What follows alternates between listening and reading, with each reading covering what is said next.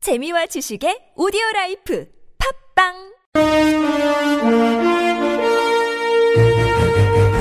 여러분의 합리적 판단을 돕기 위해 오늘의 뉴스를 골랐습니다. 백병규의 뉴스 체크. 네, 시사평론가 백병규 씨와 함께합니다. 어서 오십시오.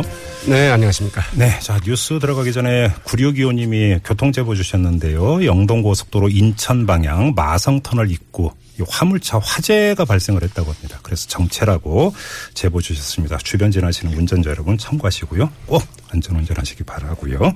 자, 첫 소식 들어갈까요? 네, 그 지난 12일 그 규모 5.8의 그 강진이 발생한 경주에서 오늘 그 규모 3.1의 이제 그 여진이 발생을 했습니다. 네네. 오후 그 4시 34분경인데요.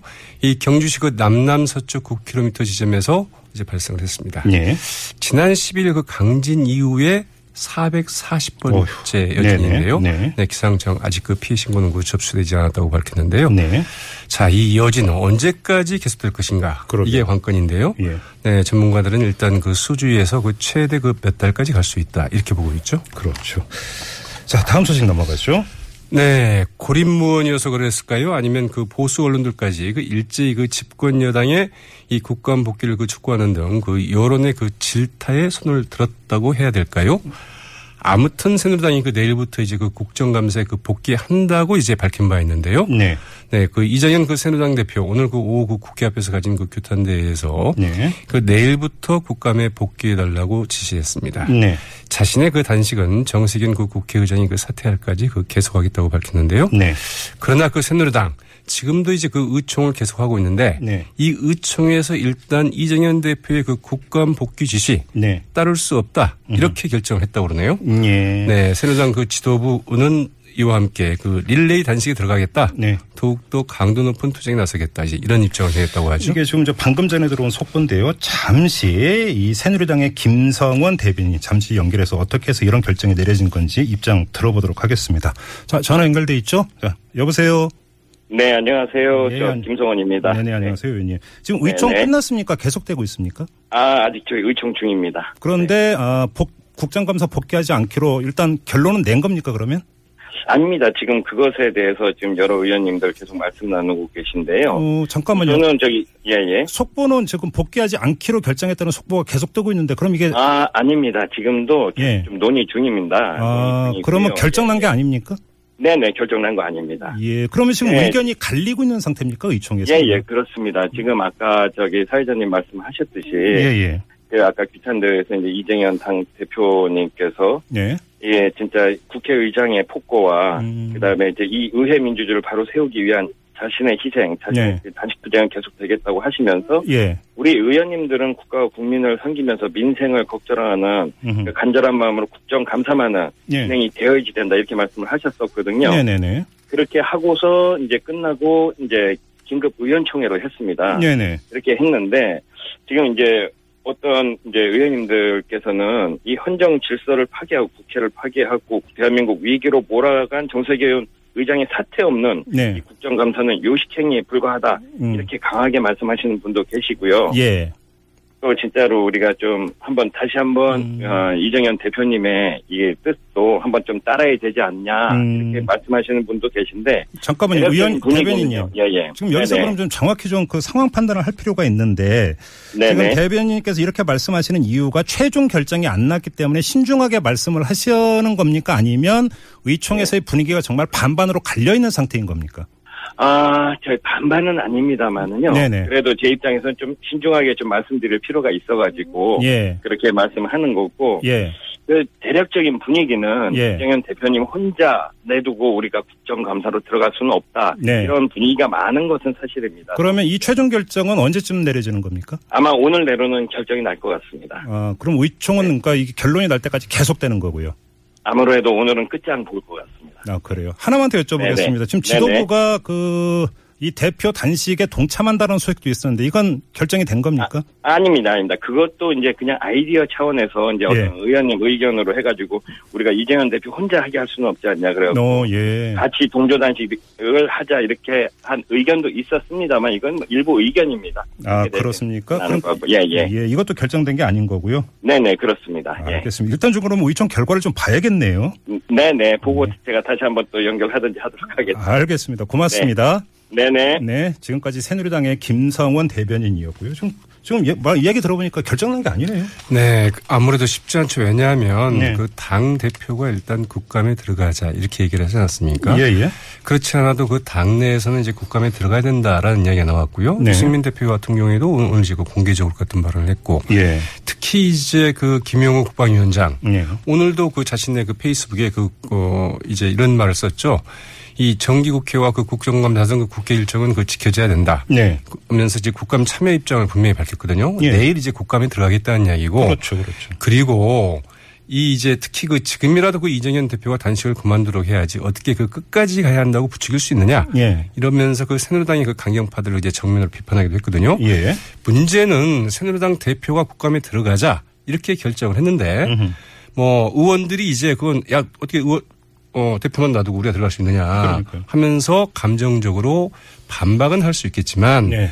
만약 이를 뒤집을 경우에 그 정치인 후폭풍 음. 어떻게 감당할지 모르겠는데요. 왜냐하면 이 대다수 아니 모든 그 보수, 이른바 그 보수적인 그 신문들까지도 어, 국감에는 복귀해야 된다 이렇게 얘기를 하고 있는데 대표의 지시에도 불구하고 우리는 못하겠다 이렇게 나설 경우에 예. 그 정치적인 후폭풍을 과연 새누리당 의원들이 그 감당할 수 있을지 그러게요. 어, 이제 이런 점들이 좀 관건이죠. 아마도 결론이 심의까지 갈 가능성이 있다고 봐야 될 것 네, 같은데요. 그렇습니다. 어떤 결정이 내려질지는 일단 좀 지켜보도록 하고요. 새누리당은 그 원만한 결정을 내릴 겁니다 아마 자신하십니까? 저는 그렇게 보고 있습니다. 네. 알겠습니다. 결론 뚜껑가 한번 열어보도록 하고요. 그러죠? 자 그리고 이석수 특감팀 직원들에게 퇴직을 통보했다고요? 맞습니다. 뭐 아예 그 국감에서 그 증언할 여지를 뭐 차단하기 위해서일까요? 아무튼 그 박근혜 대통령 그 지난 5일 전이었죠. 예. 지난 3, 23일 이 국감 출석을 앞두고 있는 이석수 특별감찰관의 그 사표를 그 정격 수리한 데 이어서 네. 이 법무부가 이 특별감찰관보 등 특별감찰관실의 그 별정직 6명. 네. 사실상 이제 이들이 이제 그 감찰 활동을 다 해온 건데요. 네. 어, 이들에 대해서 그 자동 퇴직을 이제 통보를 했습니다. 네. 이번 국감에서 그 K스포츠 재단 기금 모금과 관련한 안종범 정책수석이 그 내사 사실에 대한 이 기관 증인으로 나올 사람 단 한 사람도 이제 없게 됐는데요. 네. 이 특별감찰관법 시행령, 이 특감 임기가 끝나면 특별감찰관보 등 그 담당관들도 그 사직하게 돼 있는데요. 네. 하지만 그 업무 중단 방지를 위해서 그 특감 임- 임기가 그 종료됐을 때도 이 특별감찰관보는 1개월 더 이제 근무할 수 있도록 돼 있는데 네네. 굉장히 신속한 후속 처리라고 봐야 되겠죠. 그러게요. 네. 자, 다음 소식 넘어가죠. 네, 이 참 우연이라고 하기에는 또 상황이 좀 너무 맞아 떨어져서 이 제기되고 있는 의혹이 하나 있는데요. 예. 네, 또 이제 미르 재단과 K스포츠 재단 관련입니다. 네. 그 개입 의혹이 제기되고 있는 박 대통령 대통령의 그 측근 인사로 분류되고 있죠.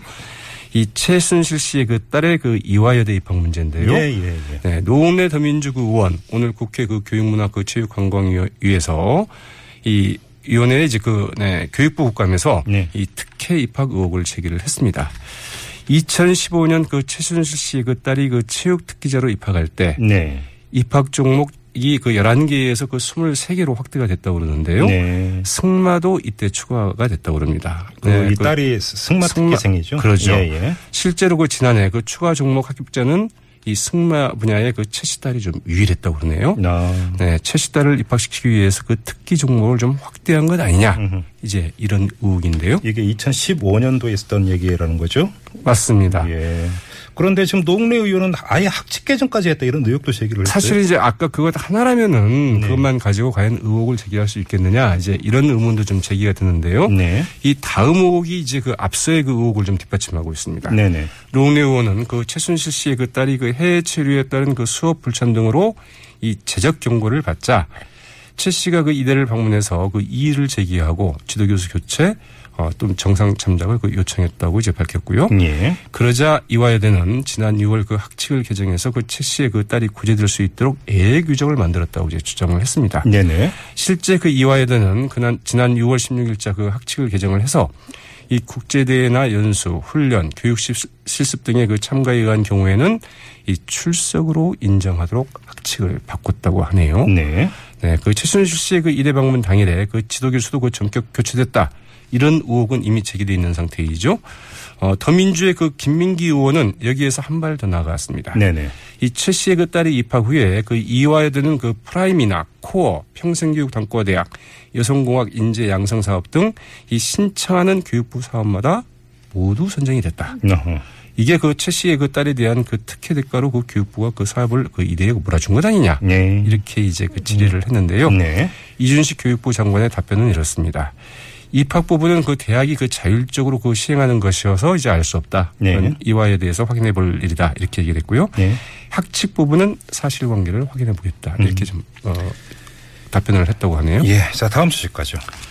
네, 이 검사장 출신의 그 고영주 방송문화진흥회 그 이사장이 문재인 전 그 더민주 대표를 그 공산주의라고 그 지칭한 것에 대해서 이는 명예훼손이라는 그 법원 판단이 나왔는데요. 예. 네, 고영주 그 박문진 이사장은 그 2013년 1월이었죠. 이 보수 시민단체들이 그 신년 할례식에서 이제 어, 제 18대 그 대통령 후보였던 문재인 전 대표 그때 이제 그 이미 어, 패배가 확정된 뒤였죠. 2013년 1월이면 대선 끝난 다음에. 그러죠. 네, 네네. 그때 이제 문 후보는 그 공산주의자이고 이 사람이 그 대통령이 되면 우리나라가 그 적화되는 것은 그 시간 문제라고 확신하고 있었다. 예. 이런 등의 이제 발언을 했습니다. 그래서 예. 기소가 됐는데요. 예. 서울중앙지법의 그 민사 30, 83단독 이 김, 김전환 판사는 어, 오늘 문전 문전 대표가 그 고이사장을 상대로 낸 그 손해배상 청구 소송에서 이 3천만 원의 유자료를 지급하라 예. 이러면서 이제 원고 일부 승소로 판결했는데요. 예. 네, 그 김전환 판사 이 고영주 박문진 이사장의 그 발언은 이를 뒷받침할 만한 그 사실이나 구체적인 정황을 찾기 어렵고 그 내용이 그 진실하거나 혹은 뭐 진실이라고 믿을 만한 상당한 이유도 없다. 네. 그러면서 이같이 판결을 했습니다. 예. 네, 이번 재판에서 그 문재인 전 대표의 그 소송 대리 대리단 가운데 한 분인 이 한지용 변호사와의 그 간단한 인터뷰도 좀 준비가 돼 있다고 하죠. 한번 들어보시죠. 예, 예. 이 판결을 명예훼손을 원인으로 한 유자료로서는 상당히 큰 금액을 인정했다고 할 수 있는데요. 그 재판부는 발언의 영향력이나 원고와 피고의 사회적 지위, 발언 이후에 그 피고의 태도 등을 고려해서 금액을 결정했다고 그 판시했습니다. 과거에 그 우리나라는 정치적인 반대파를 근거 없이 공산주의자로 낙인 찍어서 그 공격하는 잘못된 관행이 있었는데요. 이 판결은 그런 잘못된 관행에 대해서 제동을 거는 의미가 있다고 생각됩니다. 네, 지금 뭐 잠깐 이야기를 들었는데요. 사실 3천만 원 이자를 지급하라는 판결의 미- 액수가 지금까지 판결 내용을 보면 적은 액수가 아니죠. 그렇죠. 네, 민사 판결은 굉장히 큰 액수이고요. 예, 예. 지금 명예훼손에 따라서 그 형사 고발도 좀 돼 있죠. 그래서 예. 이제 그 민사 사건 이제 결과가 나오면 보통 이제 형사가 먼저 나오고 네. 음. 민사 결과가 나오는데요. 이번에는 좀 민사 사건의 그 소송 결과가 좀 먼저 나온 셈이죠. 알겠습니다. 오늘 뉴스 체크는 이 새누리당 잠시 연결을 하느라고 오늘은 여기서 마무리를 좀 해야 될 것 같습니다. 수고하셨습니다. 네, 고맙습니다. 네, 지금까지 시사평론가 백병규 씨와 함께했고요.